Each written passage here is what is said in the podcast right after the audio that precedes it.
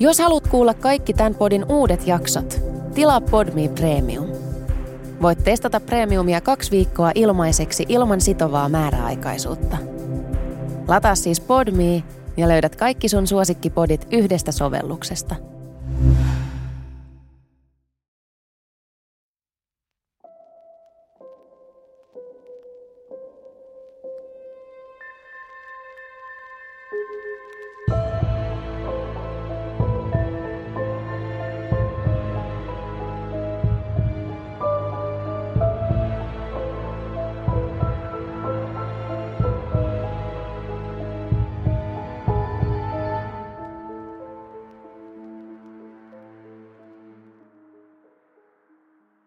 Tervetuloa murhan anatomian pariin. Tässä jaksossa käsitellään ensimmäistä tapausta, joka ratkaistiin DNAn avulla, ja samalla ensimmäistä tapausta, jossa syytön epäilty todistettiin syyttömäksi samalla metodilla. Tämä jakso olisi siksi sopinut hyvin myös kauden aloitusjaksoksi, mutta oh well. Jaksossa kuvataan lapsiin kohdistuvaa väkivaltaa ja seksuaaliväkivaltaa. Tämän jakson tapahtumat ovat siis monella tapaa merkittävät. Kahden teinitytön raat murhat saatiin selvitettyä uuden teknologian avulla. Pieni kylä keskellä Englantia piirtyi maailmankartalle ja jo tapahtumien aikaan oli Los Angelesissa asti uutisoitu uudesta innovaatiosta eli DNA-sormenjäljestä. Narborough kylä sijaitsi Leicestershire-nimisessä kreivikunnassa lähellä suurempaa Leicesterin kaupunkia. Oli marraskuun 22. päivä vuonna 1983, kun varhain aamulla sairaalan vartija kulki töihinsä ja oikaisi tutun The Black Padina tunnetun polun kautta, kunnes hän näki maassa jäisen ruohon seassa nuoren tytön ruumiin. Ruumis kuului edellisenä iltana kadonneelle 15-vuotiaalle Linda Manille. Tyttö oli ollut matkalla kotiin lastenvahtikeikalta, mutta ei koskaan saapunut perille. Läheiset olivat etsineet häntä illan aikana tuloksetta. Hänen alaruumiinsa oli riisuttu paljaaksi ja hänet oli raiskattu. Hänet oli kuristettu hänen omalla huivillaan. Raiskauksen vuoksi löydettiin siemennestettä, joka analysoitiin. Tuolloin siitä pystyttiin määrittämään muutama asia, jotka voisivat auttaa ainakin poissulkemaan joitakin epäiltyjä. Näytteen mukaan tekijän veriryhmä oli A, ja lisäksi siinä todettiin olevan runsaasti erästä tiettyä entsyymiä, jota ei löytyisi ihan jokaisen verestä. Vain 10 prosentilla miehistä olisi nämä kummatkin ominaisuudet, jos näytteitä lähdettäisiin vertailemaan. Narborough ja sen lähipaikkakunnat olivat pieniä ja kaikki tunsivat enemmän tai vähemmän toisensa. Teinitytön murha järkytti ja valitettavasti tapauksen ratkaisua jouduttaisiin odottamaan muutaman vuoden ajan. Poliisi keskitti tutkintansa ensin Carlton Hayesin sairaalaan, joka oli psykiatrinen sairaala. Kun tutkinta siellä ei tuottanut tulosta, poliisi siirtyi tutkimaan Narboroughn lähikyliä nimeltään Enderby ja Little Thorpe ja niiden asukkaita muun muassa haastattelemalla epäilyttäviä henkilöitä. Ajan kuluessa tutkinta kuivui kokoon ja yleisön kiinnostus tapaukseen alkoi hiipua. Kun kuolemasta oli kulunut vuosi, joku pystytti puisen ristin ruumiin löytöpaikalle, ja sama toistui vielä sitä seuraavana vuonna. Poliisi tutki tapausta seuraavien vuosien ajan jollain intensiteetillä, mutta vasta seuraava murha avasi tutkintaa enemmän. 15-vuotias Dawn Ashworth oli kotoisin Enderbyn kylästä. 31. päivä heinäkuuta vuonna 1986, eli vajaa kolme vuotta Lindan murhan jälkeen, hän lähti iltapäivällä ystävänsä luokse. Ten Pound Lane oli oikotie, jonka hän valitsi reitikseen, joka yhteensä kestäisi vain muutaman minuutin ajan kävellen. Hän katosi matkallaan eikä tullut koskaan kotiin. Kaksi päivää myöhemmin, eli elokuun toisena päivänä, oli hänen ruumiinsa löydetty. Löytöpaikka oli noin kilometrin päässä siitä, missä Linda oli kuollut kolme vuotta aiemmin. Tytöt olivat kuollessaan myös samanikäisiä ja olleet liikkeellä yksin, joten koossa alkoi olla jo useampi tapausta yhdistävä seikka. Dawn oli myös kuristettu tämän omalla huivilla. Sitä ennen hän oli joutunut väkivaltaisen hyökkäyksen kohteeksi. Jäljestä päätellen hän oli pistänyt hyökkäjälleen kovasti vastaan. Häntä oli lyöty pari kertaa kasvoihin ja hänen yläraajoissaan oli tarttumajäljet.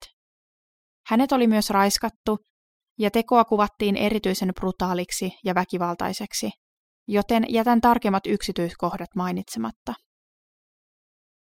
Löydetty siemenneste vastasi Linda Mannin murhaajan näytettä, joten siltäkin osin osattiin epäillä samaa tekijää.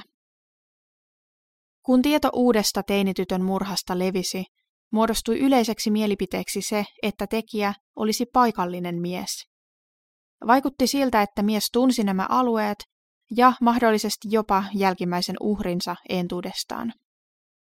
Pelko hiipi yhteisöön ja pelättiin, kuka olisi kenties seuraava uhri. Lehdet oikein lietsoivat paniikkia otsikoilla, kuten kenen tytär on seuraava. Tutkinnassa kohdattiin pian potentiaalinen epäilty. 17-vuotias sairaalan keittiötyöläinen Richard Buckland. Hän oli tuntenut Dawnin ja tuntui tietävän tämän kuolemasta epäilyttävän paljon sellaisia seikkoja, joita poliisi ei ollut välttämättä julkaissut. Richardilla kerrottiin olevan oppimisvaikeuksia, mikä mainittiin yleisesti lähteissä sitä enempää avaamatta. Kuulusteluissa hän vuoroin myönsi ja vuoroin kielsi tehneensä Dawnin murhan. Hän oli kuitenkin johdonmukaisesti kieltänyt tietävänsä mitään Lindan murhasta. Koska poliisi uskoi tekijän olevan sama, he epäilivät Richardia kumastakin murhasta, siitäkin huolimatta, että hänen näytteensä ei vastannut tekijän näytteeseen. Richard haastettiin oikeuteen kummastakin murhasta. Pojan isä ei uskonut poikansa syyllisyyteen. Hän oli itse alkanut pohtia, auttaisiko uusi DNA-teknologia syyttömyyden osoittamisessa. Nimittäin samaan aikaan Leicesterin yliopistossa perinnöllisyyslääkäri ja alan professori Alec Jeffries teki vahingossa vuosituhannen löydön. Hän työskenteli yhdessä Peter Gillin ja Dave Weretin kanssa ja tutki DNAn monimuotoisuutta ja niitä mutaatioita, jotka mahdollistivat sen. Hän oli juuri tuolloin tutkimassa ihmisen DNA-aineesta perinnöllisten sairauksien suhteen. Näytteistä eristettyä DNAta oli kokeilun vuoksi laitettu valokuvafilmille, joka puolestaan oli upotettu kehiteliuokseen. Testi meni pieleen eikä tuottanut alun perin haluttua tulosta. Sen sijaan filmille oli ilmestynyt eri mittaisia raidallisia palkkeja. Alec huomasi, että tämän kaltaista tietoa voisi käyttää yksilön tunnistukseen, sillä tulos, jota kutsuttiin jatkossa myös DNA-sormenjäljeksi, olisi jokaisen kohdalla erilainen. Kuvio muodostui siitä, että DNAssa on pätkiä, jotka toistuvat samankaltaisina useita kertoja. Näitä osioita Alec Jeffries kutsui minisatelliiteiksi. Jokaisella yksilöllä minisatelliittien määrä ja kaava olisi eri, joten tutkimalla juuri näitä kohtia DNAsta ja asettamalla ne valokuvafilmille, syntynyt kuvio olisi aina uniikki. Hän julkaisi havainnoistaan tieteellisen artikkelin ja alkoi käyttää tietoa selvittämään muun muassa sukulaisuussuhteita maahanmuuttoviranomaisten pyynnöstä. Uuteen menetelmään suhtauduttiin luonnollisesti hieman varauksella ja jopa naureskellen. DNAn olemassaolo oli ollut jo tiedossa, mutta sitä ei ollut koskaan käytetty rikostutkinnassa epäiltyjen tunnistamiseen tai poissulkuun. Tätä Alec kuitenkin alustavasti ehdotti, kun puhui julkisesti löydöstään. Hän oli jopa löytyään seuraavana päivänä päätynyt leikkaamaan itselleen haavoja veripisaroiden saamiseksi ja niiden tutkimiseksi. Hän testasi, kuinka kauan DNA pysyisi kasassa vanhassa veritahrassa, eli kuinka pitkään tällaista jälkeä voisi ylipäätään tutkia. Tuloksena oli se, että DNA ei hajonnut ja vanhatkin tahrat olivat tutkimuskelpoisia. Yksilön tunnistuksessa DNAsta tutkitaan lähinnä niitä osioita, jotka ovat varsinaisten geenien välissä. Ihmiskunnalta kului vielä aikaa ennen kuin yksilön koko DNA sekvensoitaisiin, eli joka ikinen DNA-ketjun emäspari tunnistettaisiin. Alec Jeffreysin artikkeli huomattiin ja poliisi kiinnostui tästä. Alecilta kysyttiin, voisiko tietoa käyttää rikostutkinnassa, ja häntä pyydettiin analysoimaan epäillyn Richard Bucklandin näyte. Näin hän tekikin, ja tuloksena näyte ei vastannut kummankaan Lindan tai Dawnin murhaajan näytteisiin. Epäuskoiset tutkijat halusivat toistaa testauksen kahdesti, mutta tulos pysyi samana. DNA oli nyt ensimmäistä kertaa poissulkenut syyttömän miehen rikoisepäilyistä 21. päivä marraskuuta vuonna 1986. Richard Buckland oli ehtinyt viettää vankeudessa kolme kuukautta, kunnes pääsi vapaaksi.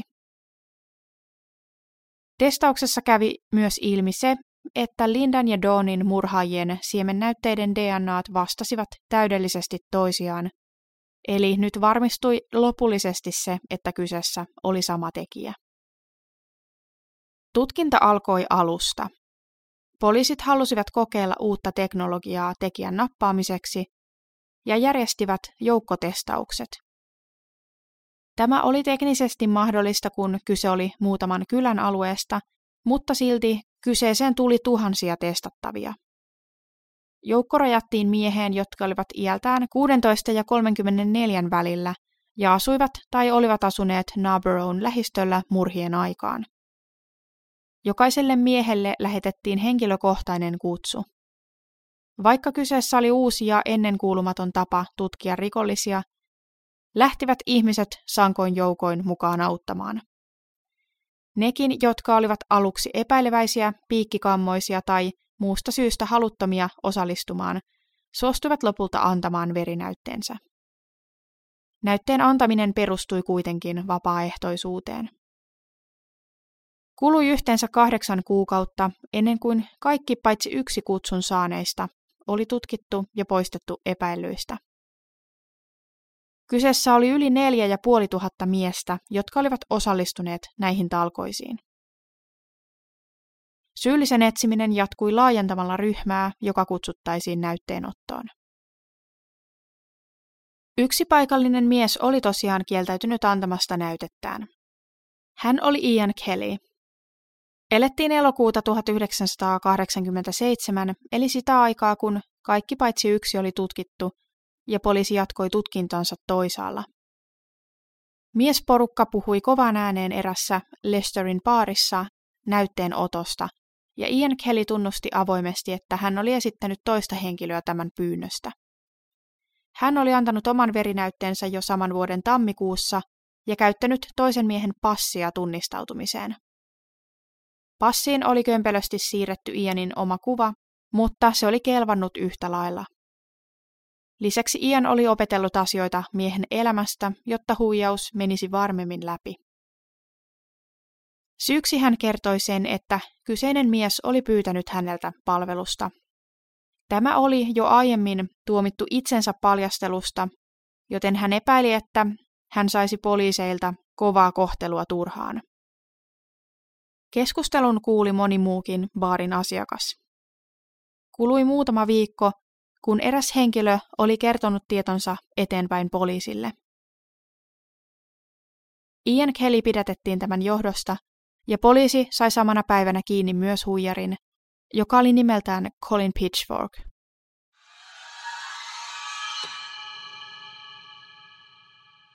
Colin Pitchfork oli syntynyt vuonna 1960 ja elänyt Leicestershiren alueella koko ikänsä.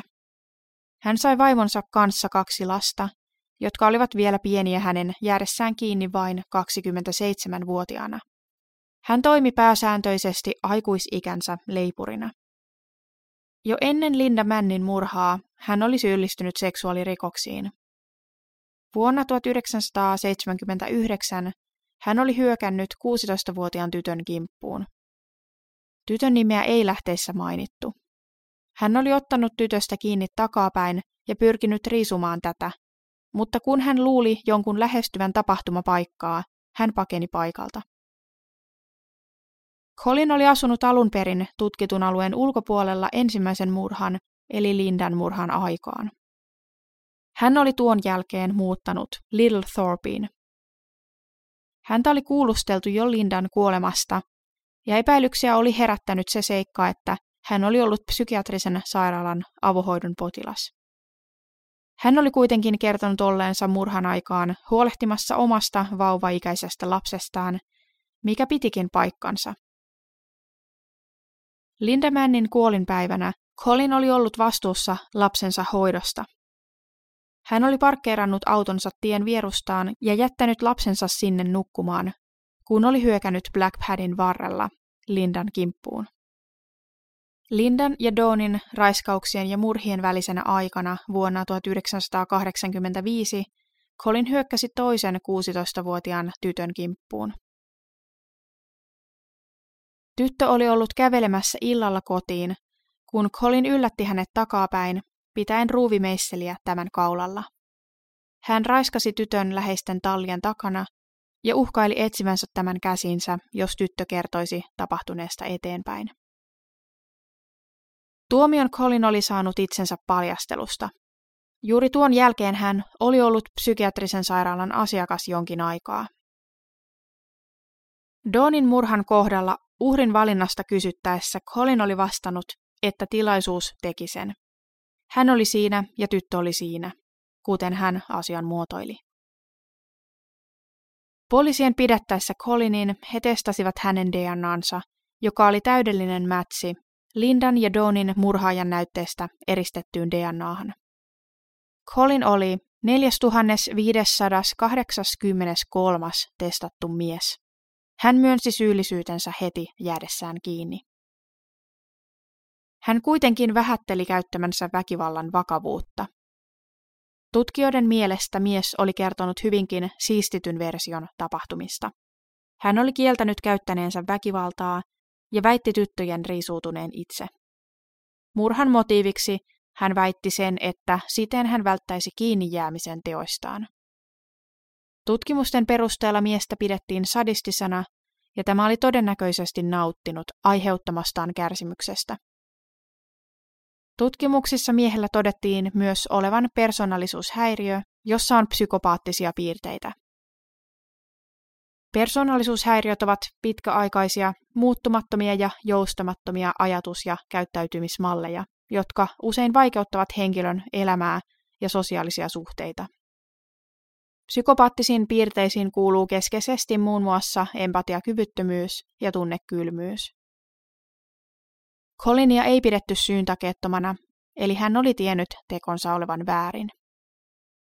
Lisäksi todettiin vaikeaa psykoseksuaalista patologiaa, minkä perusteella hänen arvioitiin olevan jatkossakin vaarallinen. Colin olisi todennäköisesti jatkanut rikoksiaan, ellei häntä olisi saatu tuossa vaiheessa DNAn avulla kiinni. Oikeuden eteen Colin joutui 22. tammikuuta 1988. Häntä syytettiin Dawn Ashworthin ja Linda Mannin murhien lisäksi heidän raiskauksistaan sekä kahden muun tytön seksuaaliväkivallasta ja vielä aikeesta harhauttaa poliisia. Hän myönsi syyllisyytensä kaikkiin näihin syytteisiin.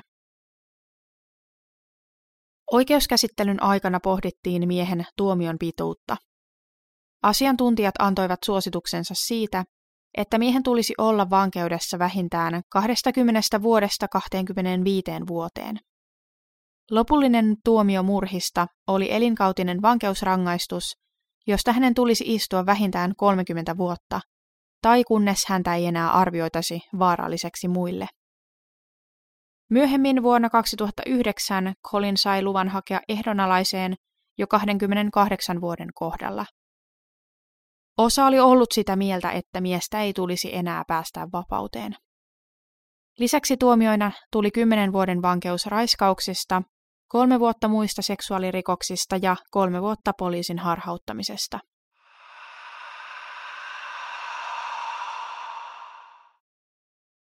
Dawnin ja Lindan perheet ovat kommentoineet tapausta vuosien varrella, viimeksi tänä vuonna. He ovat pitäneet tyttöjen muistoa yllä muun muassa sosiaalisessa mediassa. He ovat esittäneet pelkojaan siitä, että Colin tultaisiin joskus vapauttamaan.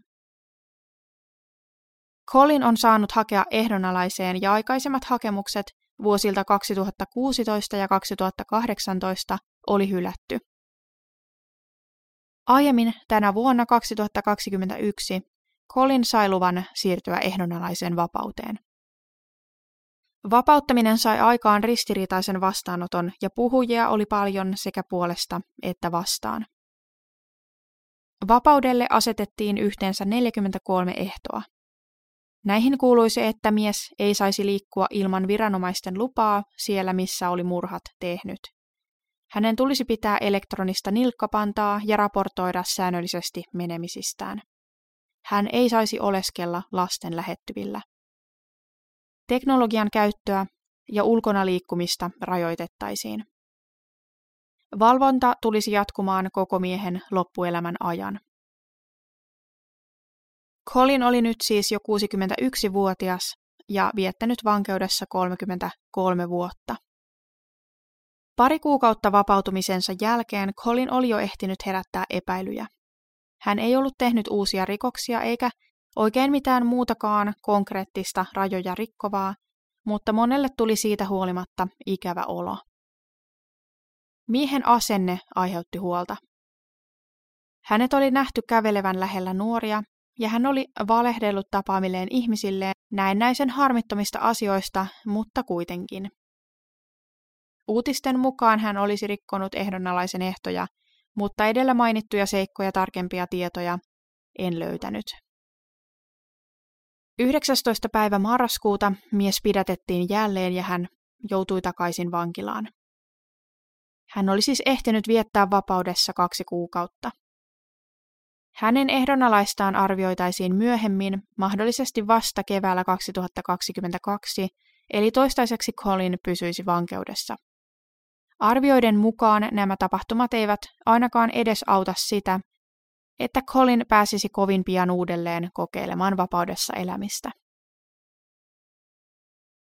Rikostutkinta oli harpannut ison askeleen eteenpäin, kun DNAn avulla voitiin tunnistaa ja toisaalta poissulkea epäiltyjä. Perinnöllisyyslääketieteen professori Alec Jeffries sai elämänsä aikana useita palkintoja ja vuonna 1994 hänelle annettiin ritarin arvo. Hän eläköityi vuonna 2012 ja on tänä päivänä elossa yli 70 vuoden iässä. Tässä tapauksessa DNA ei toiminut vielä todisteena oikeudessa. Colin oli tunnustanut syyllisyytensä, mikä toimi perusteena tuomiolle, vaikka näytteiden vastaavuus oli toisaalta tiedossa. Vastaavanlaisista joukkotestauksista ei tullut perinne, ja nykyään laajat DNA-tietokannat mahdollistavat sen, että joukkotestauksia ei välttämättä tarvita. Lukemani The Guardianin artikkeli toi esiin myös sen, että tämän kaltainen tarina oli mahdollinen juurikin tällaisella pienemmällä paikkakunnalla, jossa testattavien määrä oli hallittavissa.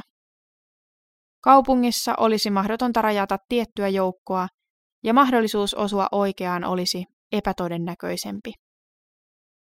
Jo heti vuonna 1988 oli DNA-teknologia rantautunut jo Amerikkaan. Briteissä kansallinen DNA-tietokanta perustettiin vuonna 1995.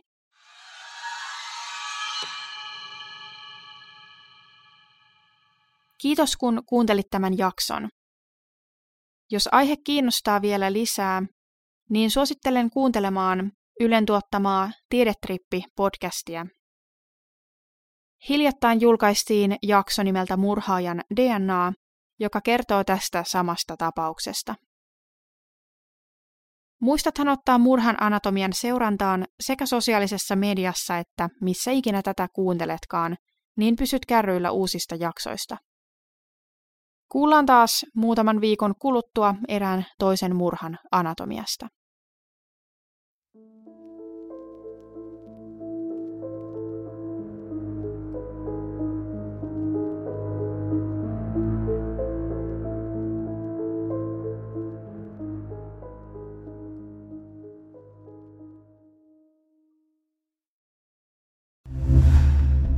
Kuuntelit Podmin Premium-podcastia.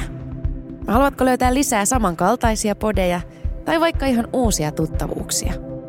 Lataa Podmin sovellus App Storesta tai Google Playsta ja saat kokeilla palvelua kaksi viikkoa ilmaiseksi –